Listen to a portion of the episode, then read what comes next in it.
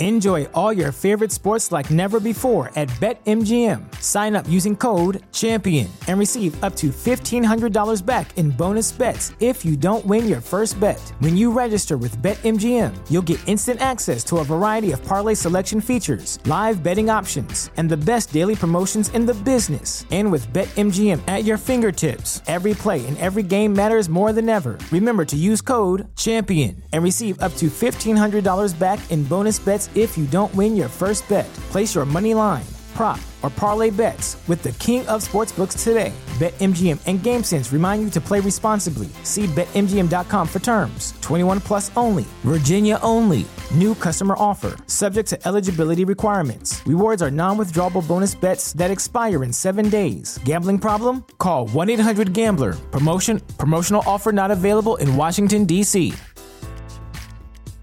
At Parker, our purpose is simple. We want to make the world a better place by working more efficiently, by using more sustainable practices, by developing better technologies. We keep moving forward. With each new idea, innovation, and partnership, we're one step closer to fulfilling our purpose every single day. To find out more, visit parker.com/purpose. Parker, engineering your success. This podcast is a member of the Voices of Wrestling Podcasting Network. Visit voicesofwrestling.com to hear the rest of our great podcasts, as well as show reviews, columns, opinions, and updates across the world of wrestling. Hello, everybody, and welcome to another edition of WrestleNomics Radio. I'm Brandon Thurston, broadcasting on demand from Buffalo, New York. I'm recording tonight on Friday, August the 14th, 2020. It's been a wonderful week in the WrestleNomics universe.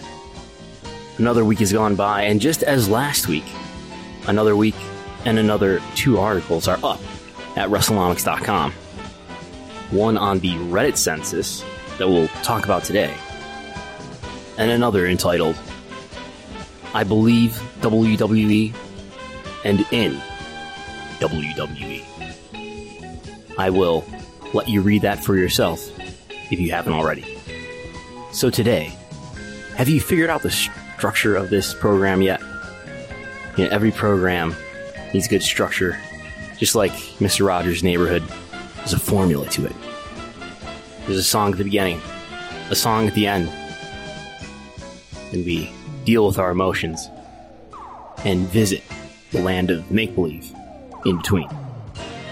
So we'll do some quick news in a moment, but later, the Reddit census, WWE Q3 financial estimates, a SWOT analysis.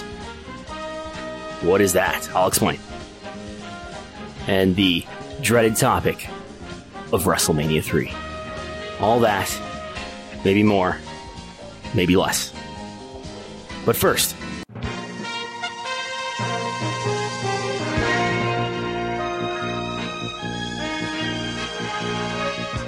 according to John Alba, who is a TV and radio guy in the Orlando area, who's been reporting on Twitter on some wrestling news related issues lately.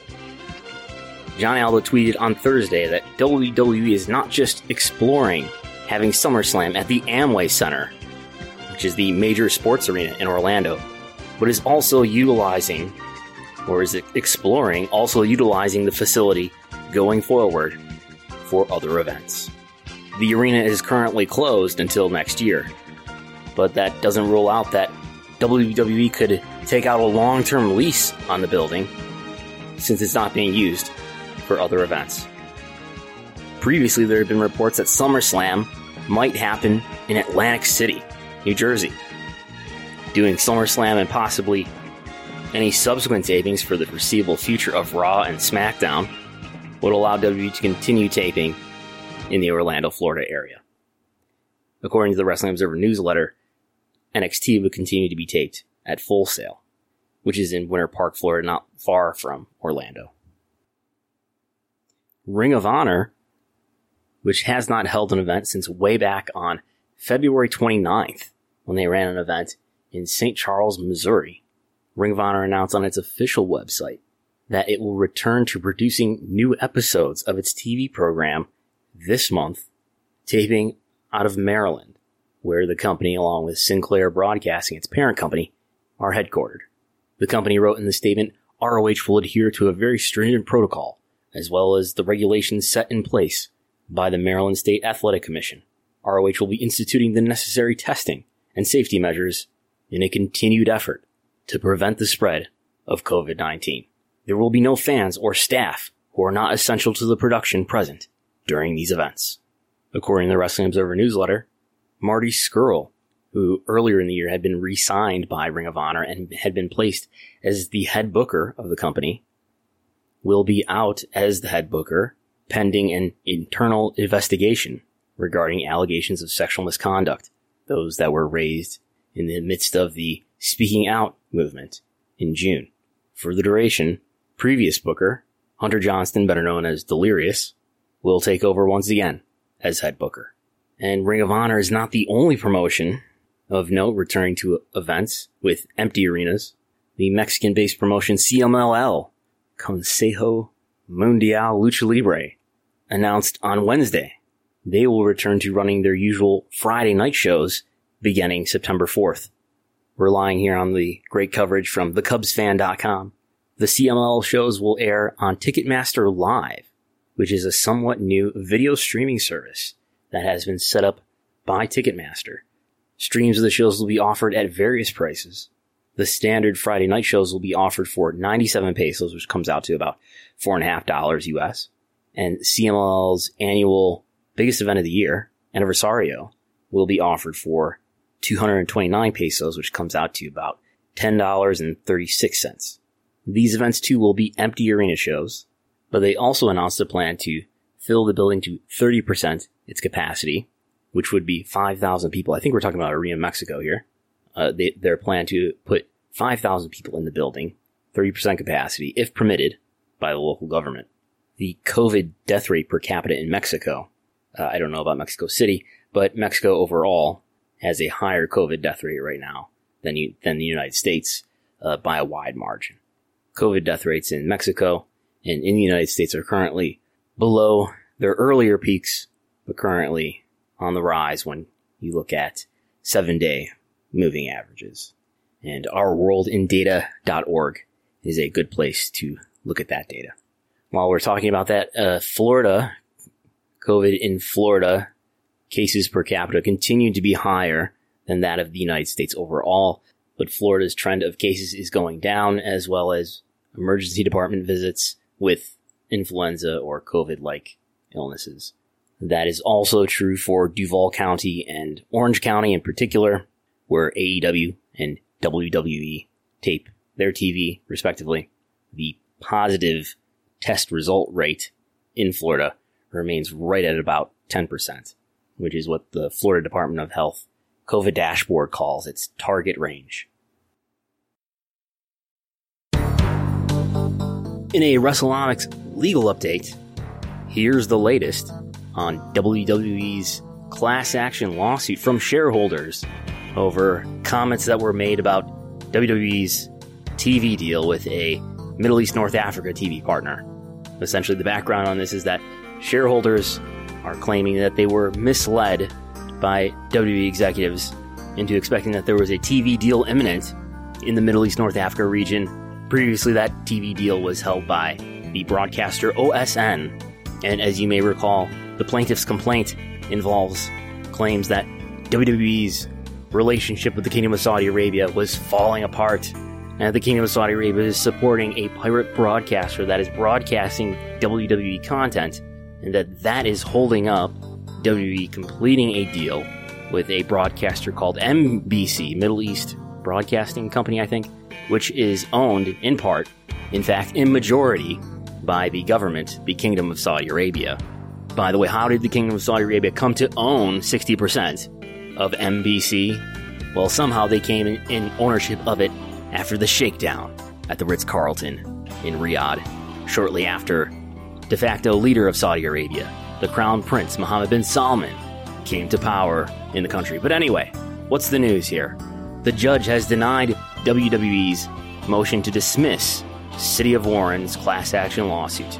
The City of Warren firefighters pension system is one of the plaintiffs. Uh, the judge ruled this complaint, while not a model of clarity, adequately alleges an overall claim of securities fraud that is not only plausible, but also complies with the relevant heightened pleading requirements. The judge's ruling continued while defendants have trotted out a virtual herd of objections to the CAC. I believe that refers to the complaint. On close inspection, none is a winner. So the case continues on. WWE attorney, longtime defender, Jerry McDevitt commented, We were naturally disappointed in the decision, but the judge made clear that he had to accept all the allegations as true. Now that matter will go into discovery. We expect the actual facts will show otherwise. Uh, McDevitt made those comments in a Law360.com article. So that case continues on. Uh, my general feeling is that the plaintiff will have a very hard time making this case. I've, I've gone into some detail on previous episodes as to why. I did see an alert that came in today related to this case that there might be a transcript, that an official transcript was filed related to this case. Uh, the notice filing of official transcript says that the parties have seven calendar days from the date on this notice. That date was July 30th, so that date is already passed. But the, the parties have seven days uh, from the filing of the notice with the court, or to file with the court notice of intent to re- request redaction of this transcript. If no such notice is filed, the transcript may be made remotely electronically available to the public without redaction after 90 days. So maybe in a few months, we'll have a transcript related to this case, which I may or may not recite on WrestleNomics Radio. So moving on, and then from there, let's talk about the Reddit census. I wrote about this topic on WrestleNomics.com. You can read that now, but let's uh, talk about it here and maybe into some additional detail. So the Reddit census, if you know what the Reddit census is, and if you don't, it's a uh, survey that the Reddit subreddit Squared Circle, which if you don't know is basically a massive online community uh, of wrestling fans where, where various uh, threads can be upvoted or downvoted and all the stuff that gets upvoted rises to the top and, and wrestling news aggregators often rely on it to decide which stories to aggregate. Did so and so wrestler say something? Let's make a story out of it. It got upvoted on Reddit. It means people want to read about it, click on it. But anyway, Squared Circle, uh, while not always a beacon for intellectual conversation, is a huge community of online wrestling fans with over 500,000 subscribing users. For some context, uh, WWE has its own official subreddit, which it, it, it only started, oh, it did start October 25th, 2009. And when did the, the Squared Circle subreddit start? Oh, wow. June 2011. So I was wrong in my article. I need to correct this. So Squared Circle was created on June 28th, 2011. And the official WWE subreddit, maybe this, they just haven't uh, invested a lot of time or energy into it, is older, having been created on October 25th, 2009. But anyway, my, my point is the official WWE subreddit has 173,000 members, which is a lot, but it is a fraction of the Squared Circle subreddit, which has over half a million. So for a few of the last uh, few years. They did one in 2017 with some slightly different questions, but uh, Reddit put out a survey in 2019, in May 2019, and they did another one very recently in July 2020. Uh, the 2019 and 2020 surveys contain many of the same questions. The 2019 survey did not ask about AEW, uh, do you watch Dynamite or the pay-per-views? It did in 2020. Of course, in 2019, uh, in May 2019, Dynamite had not yet debuted on TNT. So anyway, there's 8,000 responses to both the 2019 and 2020 versions of this survey. And I want to focus just on the US responses because I want to think about this in the context of US TV viewership. And if that's what I'm going to do, just focusing on the US responses will control for maybe any big differences there might have been in responses from one country or another from one year to the other year. So in each year, there are about 5,000 U.S. responses. So, uh, U.S. responses made up about 60% of the total responses. So 5,000 responses, that's a lot of people, but let's put that in context. You know, we said earlier that there's 500,000 global uh, Squared Circle subscribers, but a better metric to think about is how many people are actually going to the subreddit each each day on average. And it's been shared with me that uh, the subreddit Squared Circle on an, on a normal day, you know, a, a column of uh, unique visits was was shared with me for a number of recent days. And if you take the median, you get uh, a median of 160,000 unique visits per day. That's global. And if we apply the share of 60% of the survey responses were from the US, if that can be applied to web traffic and say 60% of that web traffic is from the US, then we end up with 96,000 users from the US visiting Squared Circle daily. So almost 100,000, almost 100,000 people from the US. Put that in some context compared to TV viewership, let's say. Now remember when we're talking about TV viewership, we're talking about the average number of people who watched a program when you calculate the number of people who are watching over all the individual minutes. So when, when you hear that Raw was viewed by 1.7 million people, which is about the range of what it's doing lately. When you hear that SmackDown was viewed by 1.9 million people, that doesn't mean that that was the number of people who watched any segment of the program, but that means on average, if you picked a random minute from the program, that's likely the number of people that you're going to find who are watching the program in a random minute. So what I'm saying, in other words, in other words there are more people watching Raw or SmackDown or AEW Dynamite or NXT, uh, watching some segments of the program than the viewership number that we focus on. And I don't, we don't know what the, at least I don't know what the number of people who watched, let's say, a minimum of five minutes is. But it's more than the number of people who, on average, were watching in any given minute. So, anyway, where was I? We're estimating about 96,000 people from the US are visiting squared circle every day. That is roughly 5% of the average throughout the episode audience of Raw. That is about similarly 5% of the average audience throughout the program of SmackDown. That's about 12% of the total audience this week for AEW Dynamite. That's about 15% of the total audience this week for NXT. Now, why does this matter? Why is this important? Why am I railing on this? Why am I trying to put this in, in context?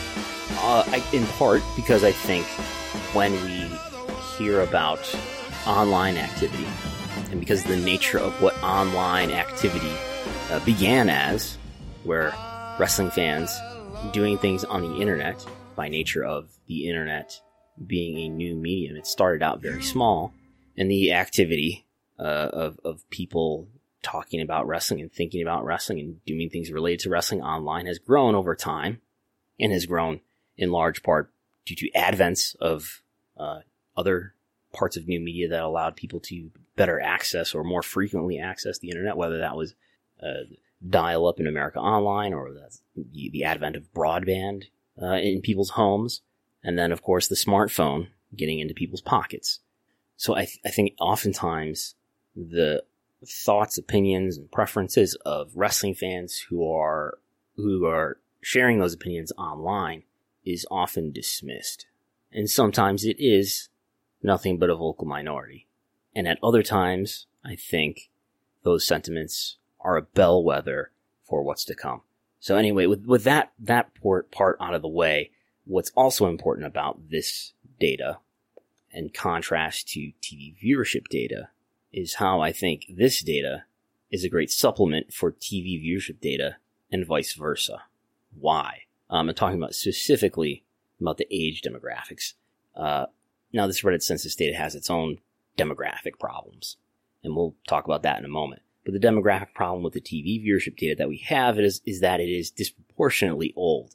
As you often hear, the P50 plus, the people who are over the age of 50, is the biggest segment of the audience for Raw, uh, because SmackDown is on Fox on network TV now. We don't get all the demographics from Showbuzz Daily, but probably it, it was the case when SmackDown was on cable, and it is the case for NXT that the biggest age demographic segment for those programs that we see appearing in the TV viewership data is people over the age of 50.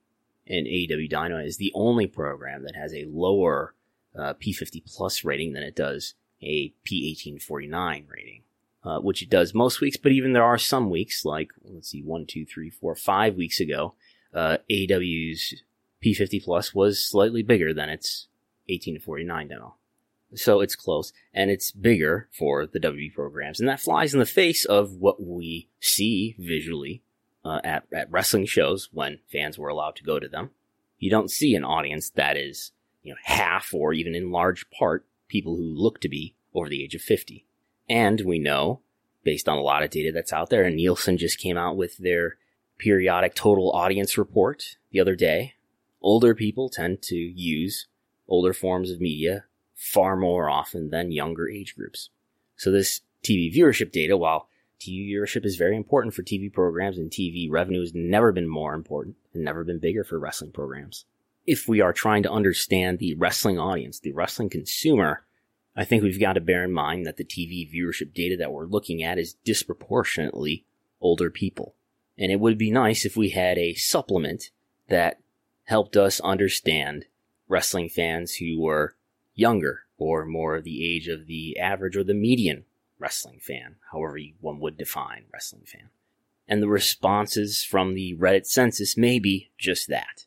So again, while the P50 plus group is often the biggest group for W programming, the US responses from the Reddit census in both the years of 2019 and 2020, 96% of the responses were from people between the ages of 18 and 49. And in fact, a healthy majority are from the younger half of that age group. In the 2019 sample, 78% of them were between the ages of 18 and 34. In 2020, 71% were between the ages of 18 and 34. Now, here's the problem with the Reddit uh, demographic makeup. 91% of the US responses are male. And the TV viewership uh, data that we have, even in the younger age group breakdowns, shows that the makeup is really closer to 30% female to 60, 30% female to 70% male or 40% female to 60% male. So overwhelmingly male in this sample, probably overwhelmingly male in the population of the people who go to Squared Circle in general.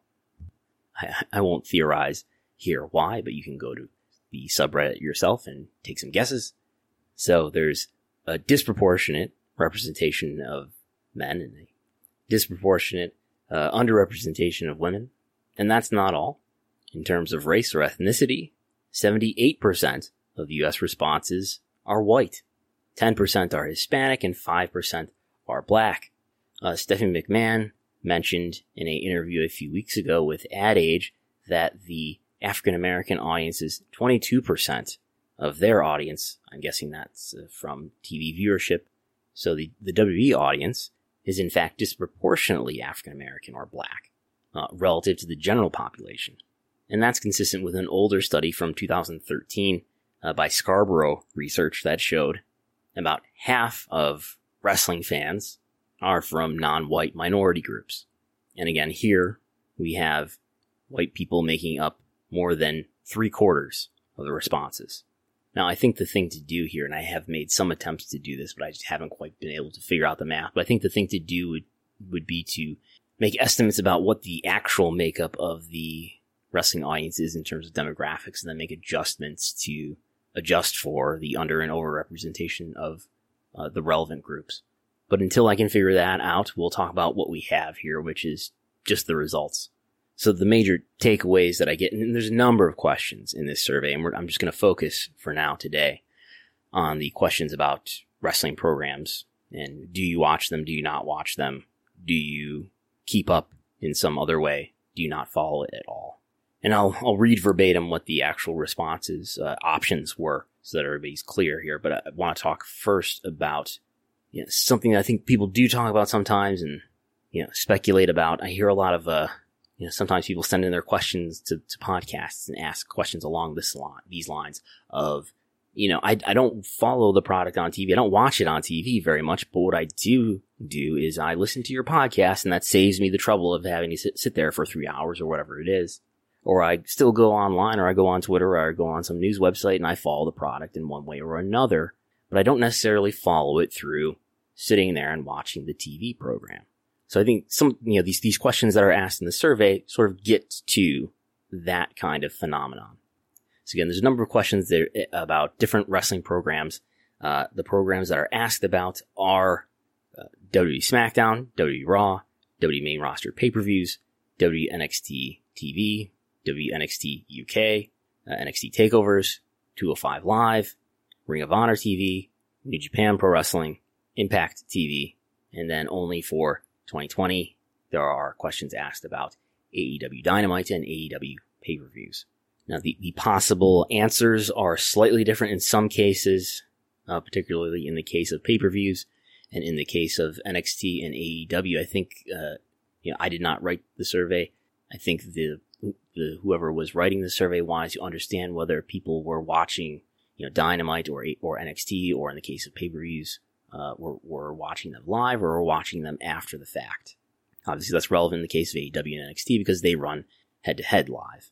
But the possible yes answers may have included yes, I regularly watch the program every week as it airs, or yes, I occasionally watch them as they air, but sometimes I watch them later, or yes, but I watch them later, not as they're airing. So there's three different possible kinds of yes responses there and then two different no responses. No, I don't watch or follow the program, or no, I don't watch the program regularly, but I do try to keep up with news and storylines.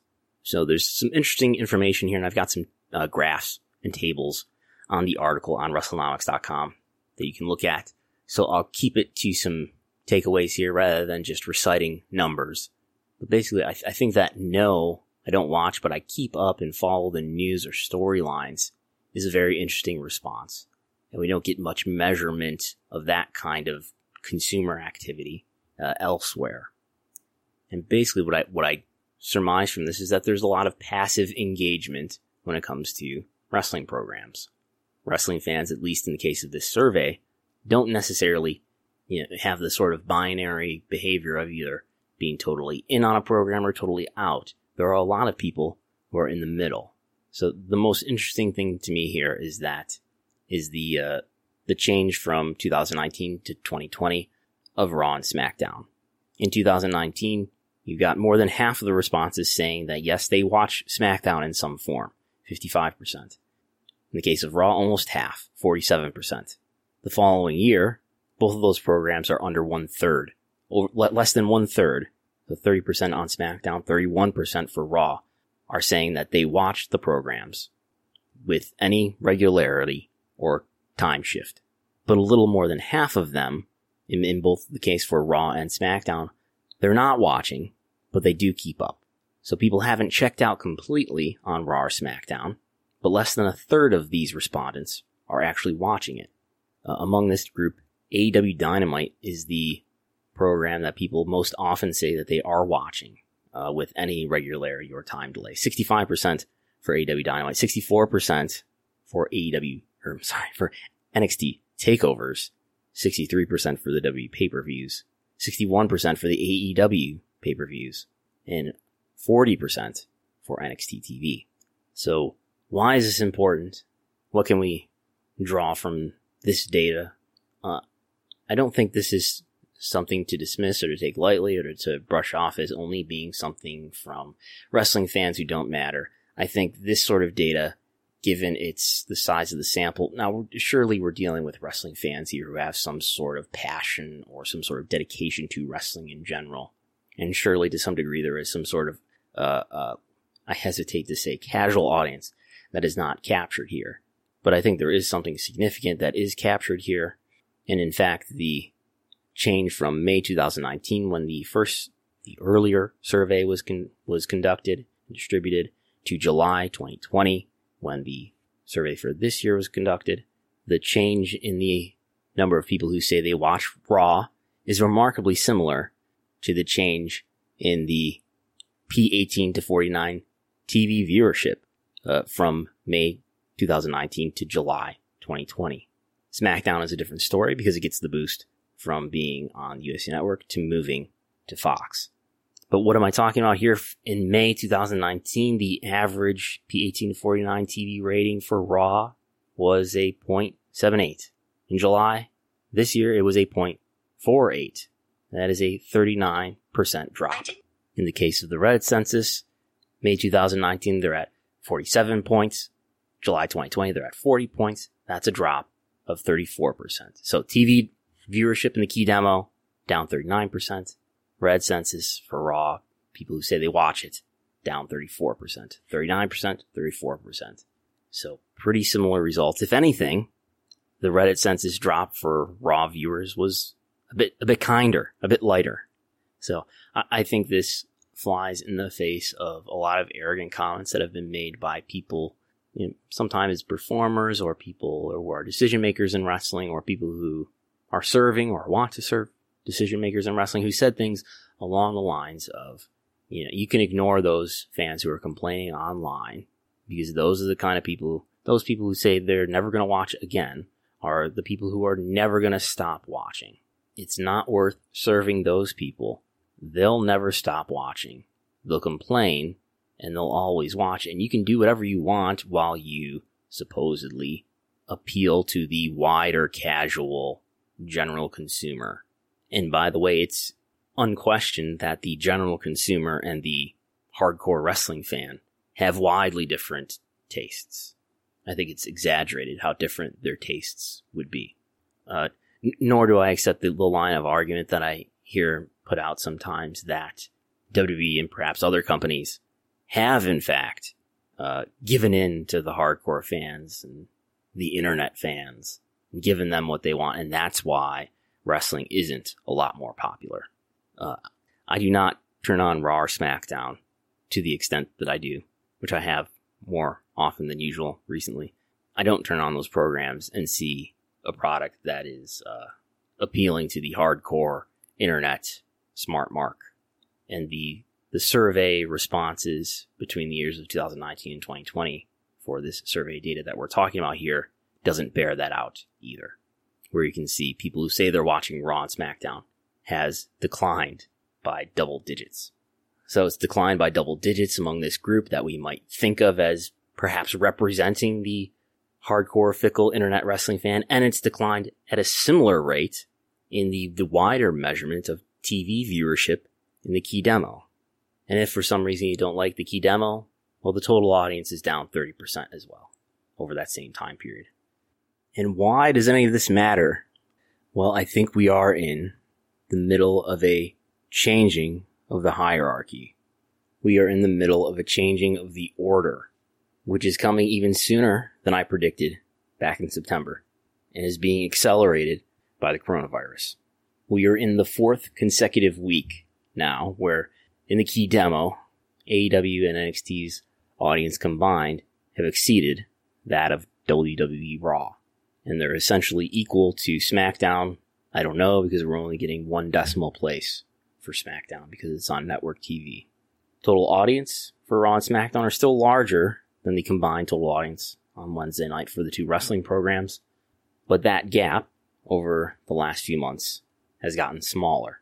Not this week, but in each of the last two weeks, AEW Dynamite itself exceeded Raw with at least one younger demographic group. Three weeks ago, the female 12 to 34 age group, and one week ago, adults 18 to 34. I think this is a trend we're going to continue to see over time, where Wednesday night wrestling increasingly becomes the leading night for wrestling with certain age groups, and the lead of Raw and SmackDown for viewership over those programs gets smaller and smaller. And I see no end in that trend while Vince McMahon is in control of WWE Creative.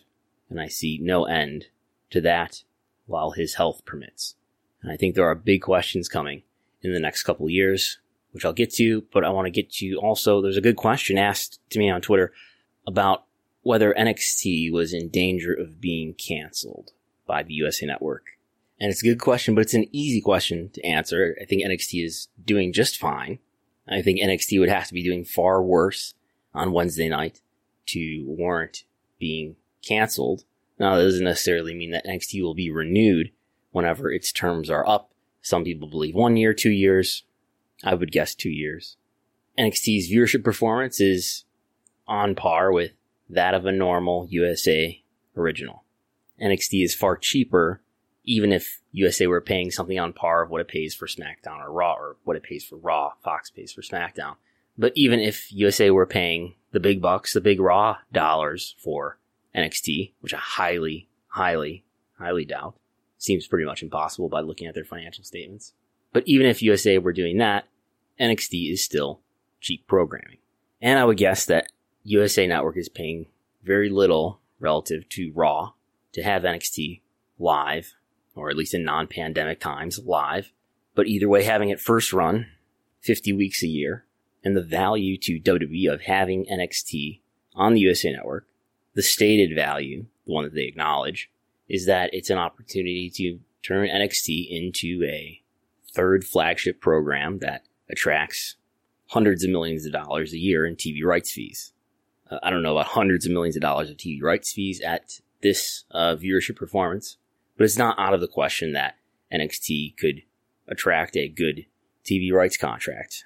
But the other value to WWE of having NXT on Wednesday night on the USA Network for two hours from 8 o'clock to 10 p.m. Eastern, the other reason, or at least the other benefit that they don't talk about, is that NXT essentially gets to act as a shield against AEW Dynamite.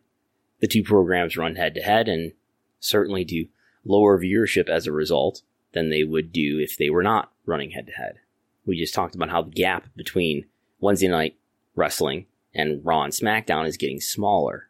Now, I don't think that if NXT were not on the USA Network on Wednesday night, I don't think that AEW's audience would be that of AEW and NXT combined, but it would be higher and vice versa for NXT if AEW were not on TNT on Wednesday night and NXT was running unopposed.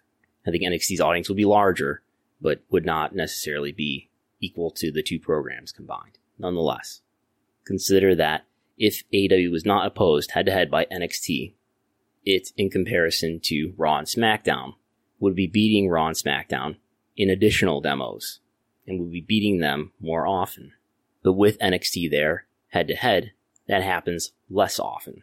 The comparison between Raw and SmackDown and AEW Dynamite is at least less comparable with NXT standing in the way. So why is that important? Is it just bragging rights? Consider that in January, Dave Meltzer of the Wrestling Observer reported that AEW and Warner Media made a four year deal worth about $45 million annually. A four year deal with an option for 2024 at an increased price.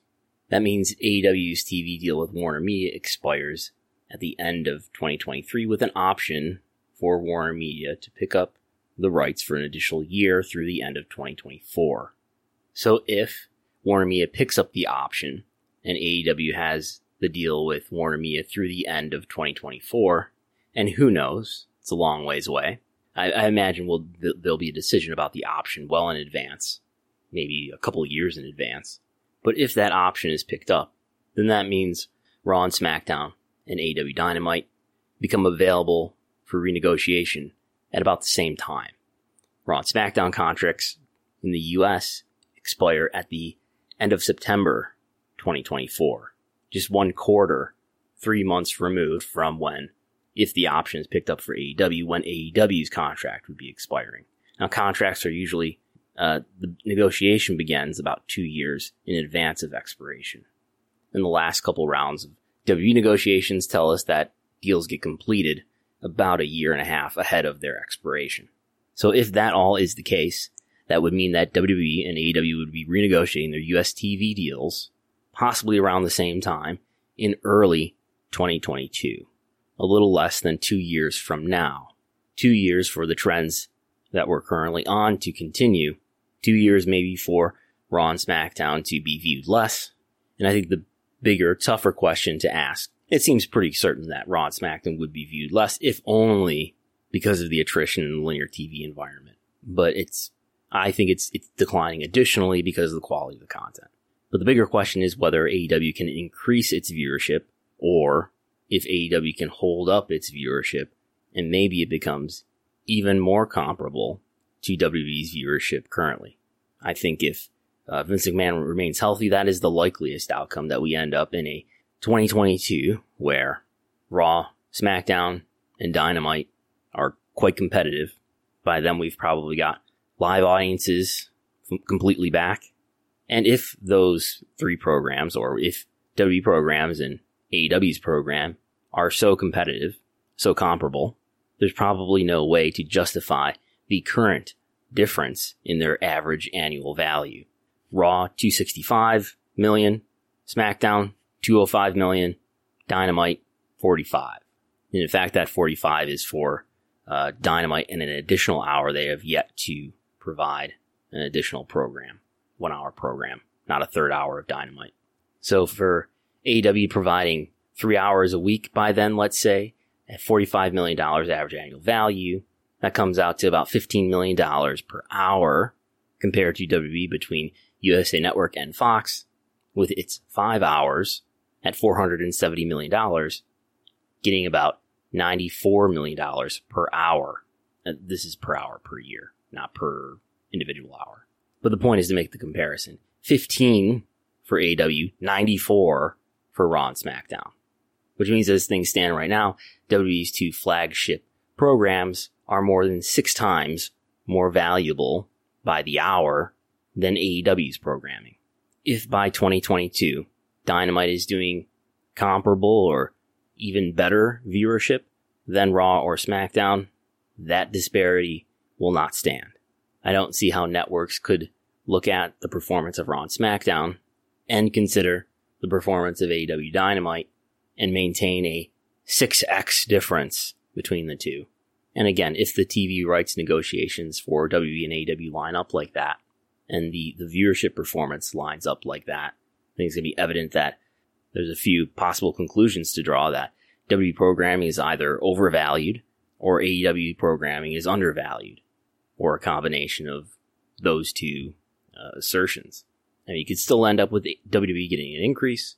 You could end up with WWE getting a uh, an even offer compared to its current five year deal.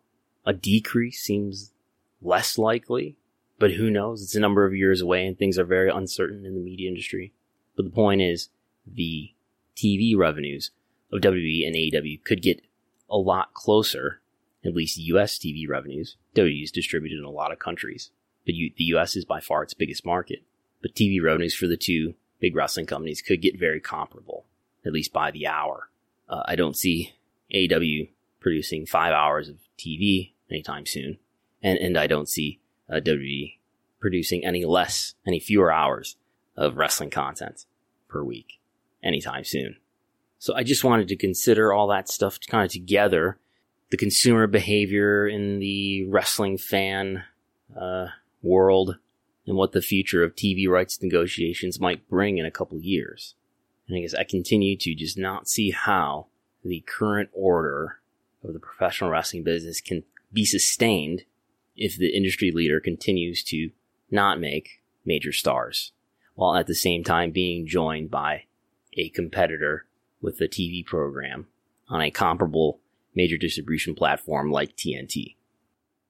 So, and then from there, a quick WWE Q3 financial estimate this is basically a bunch of numbers that I'm going to have to write an article about, or at least publish a table for. But you're hearing it here first on WrestleNomics Radio. I will spare you reading through a bunch of numbers in audio. But my Q3 estimate for revenue is $222 million, which would be just short of Q2, with an operating income of $76 million and a net income of $50 million what possibly could any of that mean in terms of plain English? Well, $50 million in net income would put WWE over $100 million of net income. It, would put WWE at $120 million of net income on the year in just in three out of the four quarters. that means WWE would break its profit record, uh, its annual profit record with just three quarters. They wouldn't even need the fourth quarter to set the record. But that is how I see the numbers playing out. That's Q3. We're in the middle of Q3. We are living Q3 right now. Q3 is July, August, and September. It ends in September. We get a report about one month after that, usually in late October. Last year, it was right on Halloween. Who could forget Halloween stranded in Riyadh? Come to think of it, if WWE goes to the Amway Center, this may need to be updated. This will, will need to be updated if they do TV permanently out of the, the Amway Center in Orlando. The, by that I mean the profits would be lower because the expenses would be higher, obviously. And then from there, a SWOT analysis, a strengths, weaknesses, opportunity, and threats analysis. Another thing I could and might do an article about.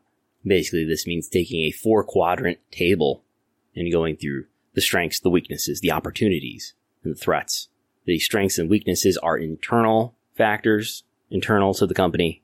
The external factors are the opportunities and the and the threats. And as you may have guessed, the strengths and opportunities are helpful, and the weaknesses and threats are harmful. So for WWE, their strengths, they are the wide margin leader in name ID among pro wrestling brands. They are well, they have well established global appeal and distribution. Everybody knows what, what WWE is. Um, a lot of people do. Certainly, if you know a pro wrestling brand, you know WWE. And they are on TV in many countries around the world. They tour in non COVID years around the world. Third, they have strong legacy intellectual property. WWE owns its character likenesses, its video library, and the video library of nearly all pre 2000 United States wrestling video libraries. Fourth, they have a secure financial outlook with large guaranteed revenue sources from broadcast rights and from the Kingdom of Saudi Arabia. And they have an established direct consumer streaming video service. We'll stay internal and go to weaknesses next. WWE is demonstrably challenged at developing new youthful star power.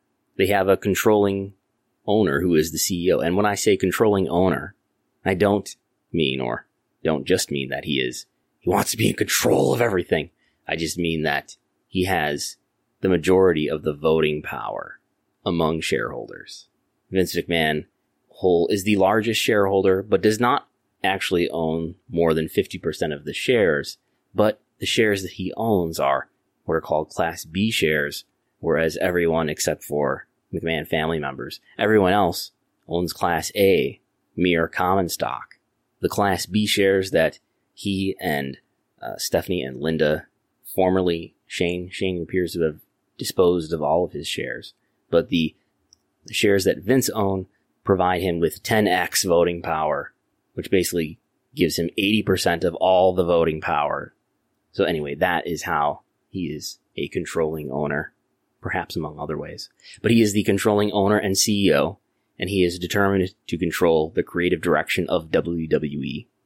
And under his direction, WWE is creating content that disenfranchises some fans and some talent.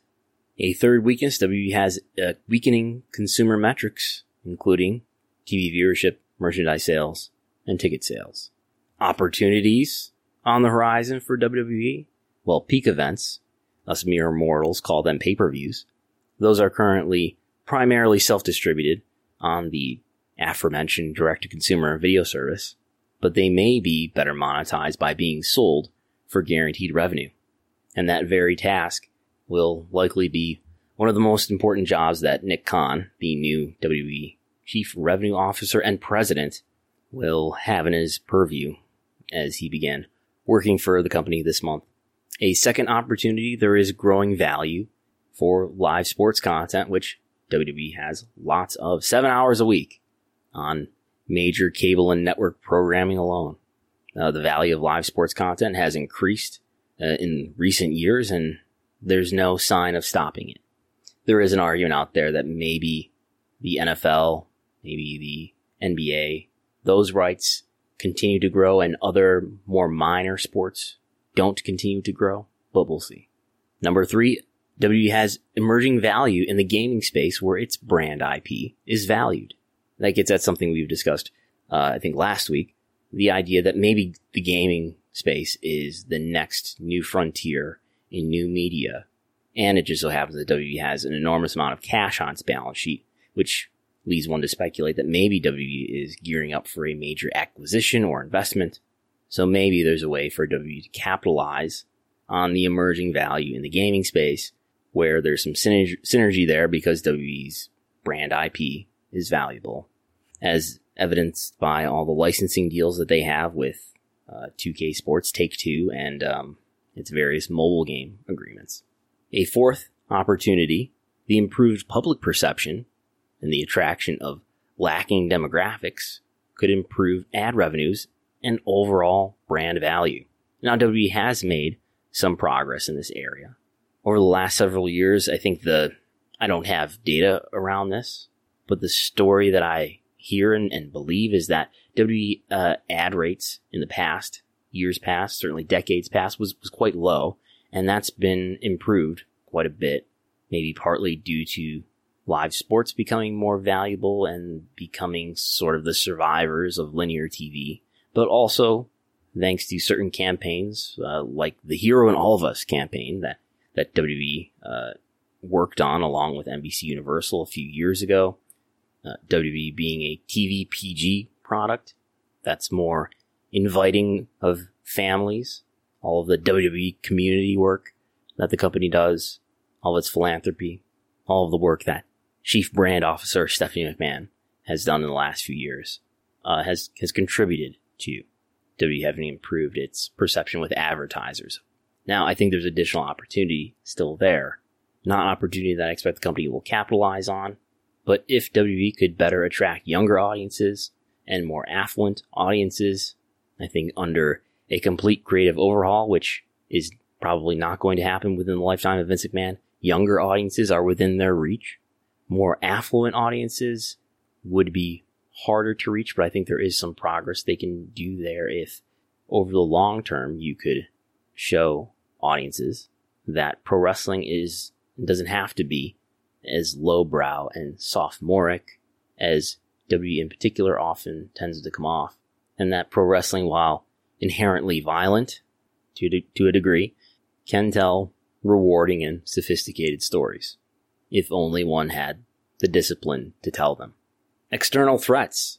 Uh, clearly, COVID is compromising their media content and it threatens their major partners and has created uncertainty for their live event business. Uh, WWE's media content has been compromised by preventing live audiences from being there in attendance, and that has affected the quality of the content. It has threatened the businesses of, you know, to some degree, probably all of their major business partners, whether that's Comcast and Fox or whether that's in the Kingdom of Saudi Arabia or Take Two or Mattel. COVID has affected the economy uh, broadly, and who knows when WWE will be able to operate normal live events again. The live event business was not particularly profitable for them last year, uh, WrestleMania notwithstanding, but producing live events from major arenas where crowds are excited and doing any number of unpredictable things is essential to their programming and to their core content. Secondly, under threats, there are emerging competing wrestling brands, uh, especially all elite wrestling, but to a much less significant degree, there there are uh, there is New Japan, Impact Wrestling, Ring of Honor out there as well. And I think AEW is a unique threat that W has not faced since WCW. Uh, AEW is a threat very different from Impact Wrestling, formerly known as Total Nonstop Action. Why do I think that? Not just because the former co-host of this program works there.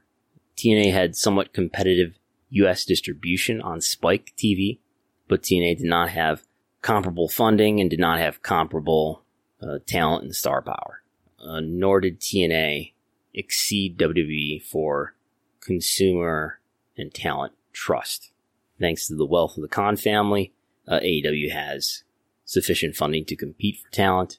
It has comparable distribution through TNT. It has comparable, I would argue, superior ability to develop stars.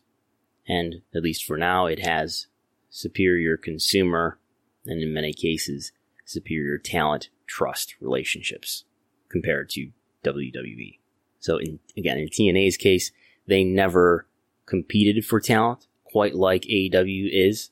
I'm not sure that they were funded as well uh, by the Carter family as AEW is funded, or at least its startup was funded by the Khan family. And TNA did not demonstrate a great ability to develop stars and was often even worse than WWE in terms of cultivating fan and talent trust relationships. So anyway, a third threat for WWE, as alluded to earlier when I was talking about the opportunity associated with the growing value of live sports content, broadcast partners might pay less to retain WWE in order to compete to retain larger sports brands. And that would result in perhaps a lot less revenue or the end of growing TV revenue for WWE, something that could seriously affect their financial picture. A fourth threat, there is a fragmenting entertainment economy. As there are more and more entertainment options, it competes for time with WWE. And then finally, possible litigation uh, relating to the independent contractor employee issue, possibly other lawsuits. So that's WWE's strength, weaknesses, opportunities, threat analysis. I did one for AEW as well. I found myself having a hard time uh, coming up with uh, points that were not defined in terms of what WWE does, uh, in terms of being a contrast to what WWE does.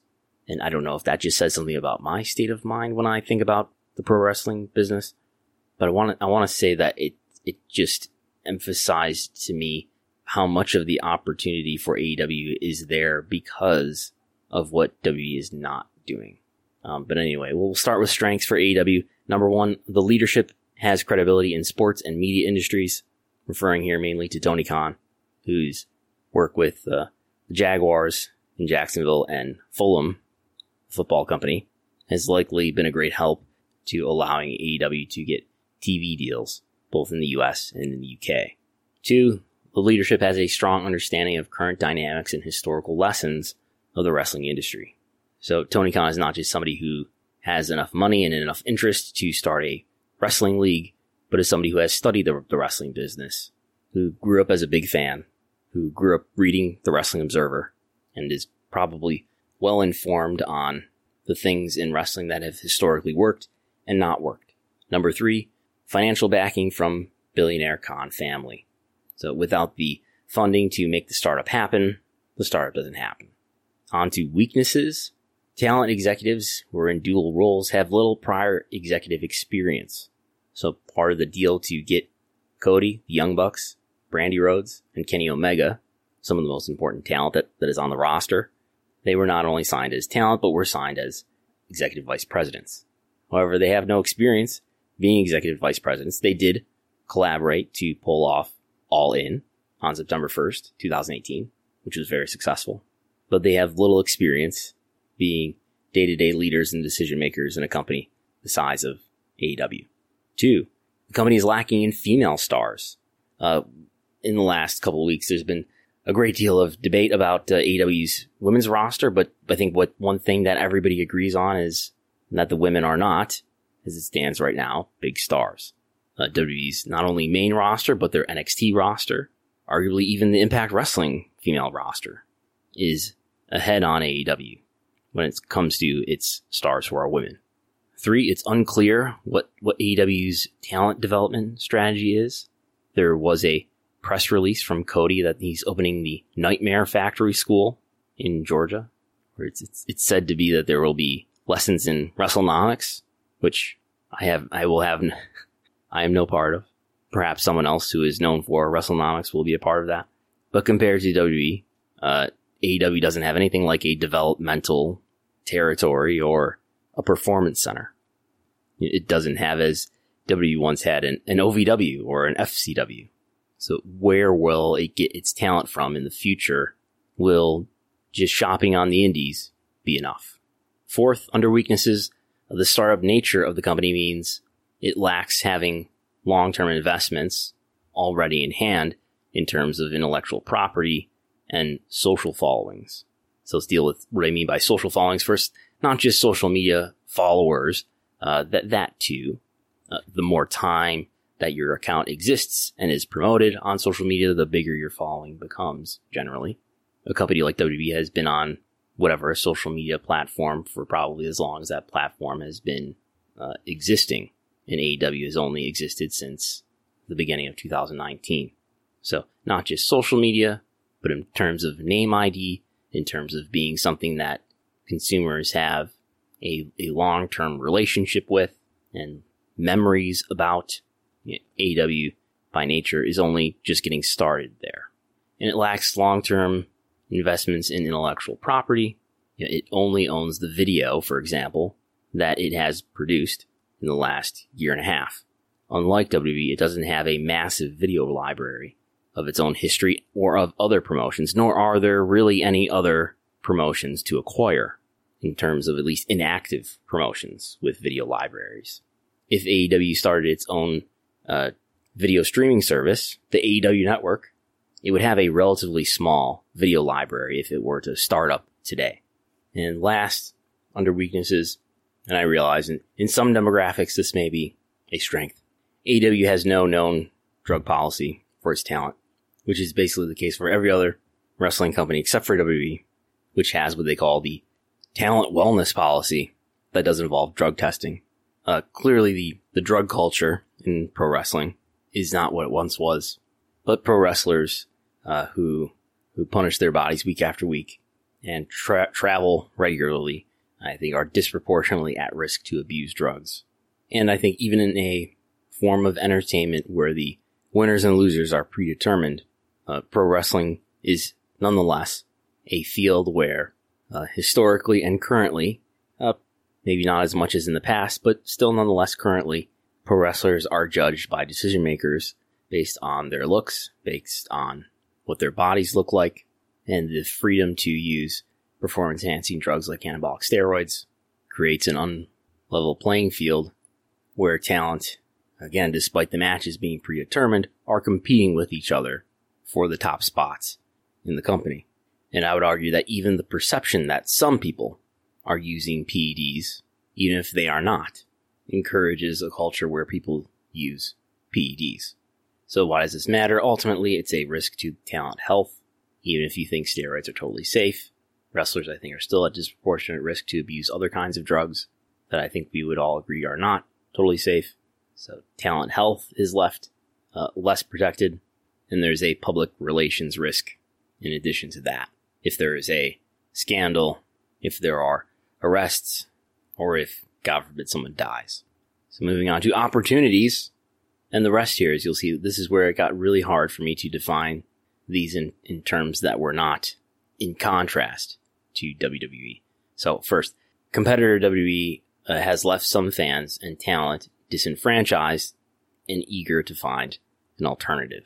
I think the overall opportunity that makes uh, AEW a viable business plan, has uh, several necessary conditions, uh, including funding, including sufficient connections to get the TV deal, including getting certain talent. But one of those necessary conditions was there being a strong appetite out there for an alternative to WWE.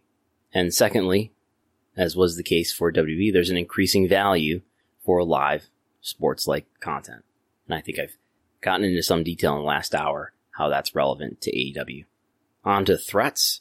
First, competitor WWE is the industry leader in the perception of businesses, in the perception of talent, and in the perception of consumers.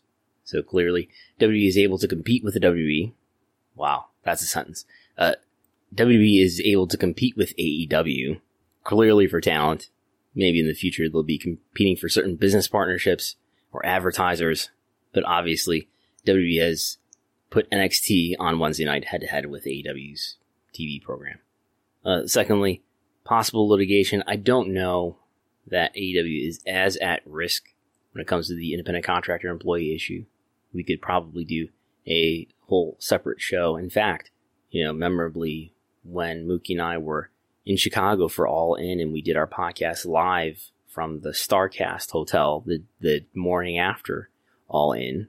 We had a, a long conversation about the independent contractor employee issue and all the, the complicated legalities surrounding it and the tests that you can talk through to try to identify whether a worker is an employee or an independent contractor. And you you can find that in the archives, and I, I believe it is on the WrestleNomics YouTube channel also. Uh, some AEW talent have dual roles as employees and as contracted talent. Perhaps AEW could make an argument that their uh, wrestlers who are only independent contractors for them are not as under as much control, certainly compared to WWE wrestlers. Um, many AEW wrestlers, including Joey Janela, comes to mind as somebody who's taking bookings uh, on independent promotions. There is maybe less control in other ways terms of scripting, maybe the number of dates. So that's what I have for AEW. I think I could make the AEW SWOT analysis more robust. If you can think of any additional strengths, weaknesses, opportunities, or threats for AEW or WWE for that matter, which I did not mention, then please tweet me as if I had made a easily disprovable factual error. But no, please do let me know. Let me know if you have any ideas. Uh, I'm going pretty long here. We'll talk briefly about uh, WrestleMania 3. So Bix did a good, uh, I think, Substack article about WrestleMania 3 and research he's done related to it. Uh, I'm talking about the attendance, of course. Uh, WWE, of course, famously, mythically announces 93,173 people in attendance at the Silver Dome in uh, in Pontiac, Michigan, in 1987. Hogan and Andre, Steamboat and Savage. Dave Meltzer of the Observer reported in an article that he did in the Observer, I think in 2001 or 2002, after getting access to WWE records, that the actual attendance for WrestleMania 3 was 78,500.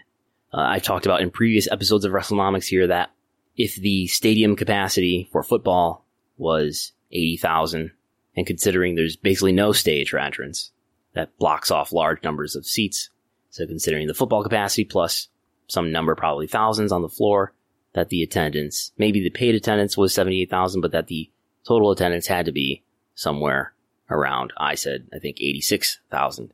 Uh, Bix in his research finds that it's maybe around 88,000. So I did talk a bit with Dave himself, uh, Meltzer, about, about this. And it seems like the sticking point here is about what the actual, uh, capacity or football capacity of the Silver Dome was. Uh, officially, there's, there's record, official, official record out there that the Pontiac Silver Dome, uh, capacity was 80,638. I have an NFL record book from 1992 saying it's 80,500.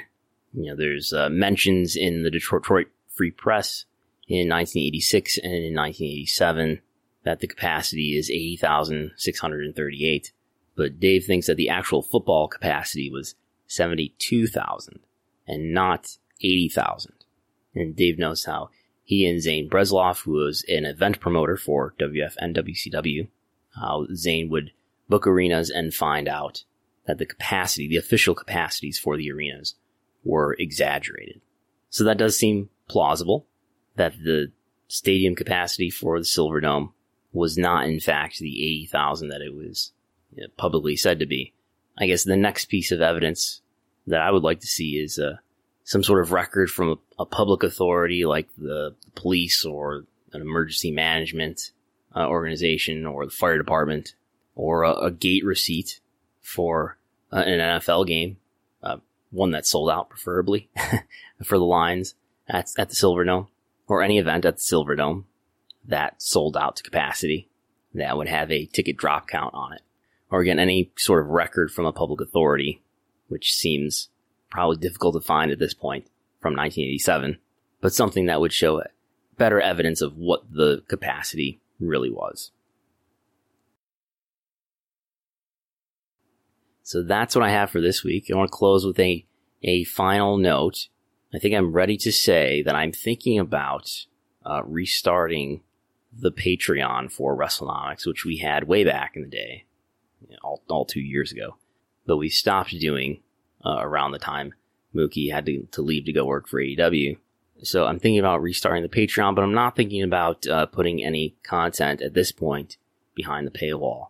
Uh, I would be doing this only in a PBS type of way if you want to support uh, you can. If you want to listen for free, you can. Just as I continue to do a lot of this research, it's uh, it's a lot of fun and it's rewarding. And I've realized of late there are some expenses, there are some things that I would would like to buy to allow me to do better research and better podcasts and a more professional presentation.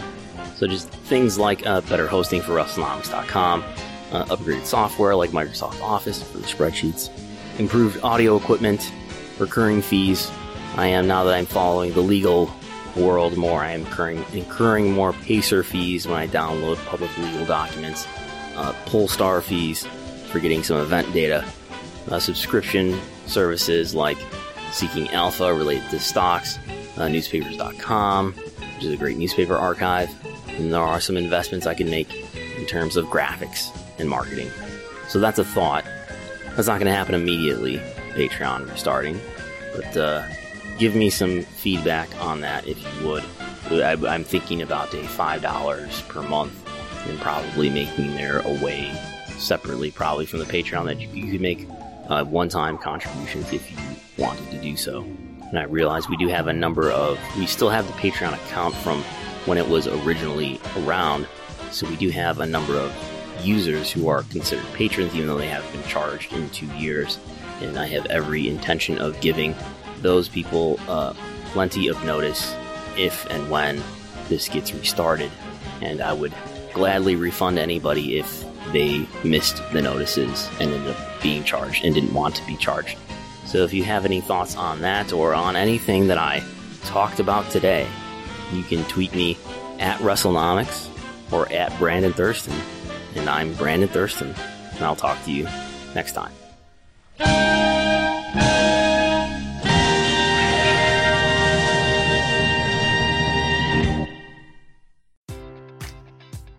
Enjoy all your favorite sports like never before at BetMGM. Sign up using code CHAMPION and receive up to $1,500 back in bonus bets if you don't win your first bet. When you register with BetMGM, you'll get instant access to a variety of parlay selection features, live betting options, and the best daily promotions in the business. And with BetMGM at your fingertips, every play and every game matters more than ever. Remember to use code CHAMPION and receive up to $1,500 back in bonus bets if you don't win your first bet. Place your money line, prop, or parlay bets with the king of sportsbooks today. BetMGM and GameSense remind you to play responsibly. See BetMGM.com for terms. 21 plus only. Virginia only. New customer offer. Subject to eligibility requirements. Rewards are non withdrawable bonus bets that expire in seven days. Gambling problem? Call 1 800 Gambler. Promotion. Promotional offer not available in Washington, D.C. At Parker, our purpose is simple. We want to make the world a better place by working more efficiently, by using more sustainable practices, by developing better technologies. We keep moving forward. With each new idea, innovation, and partnership, we're one step closer to fulfilling our purpose every single day. To find out more, visit parker.com/purpose. Parker, engineering your success.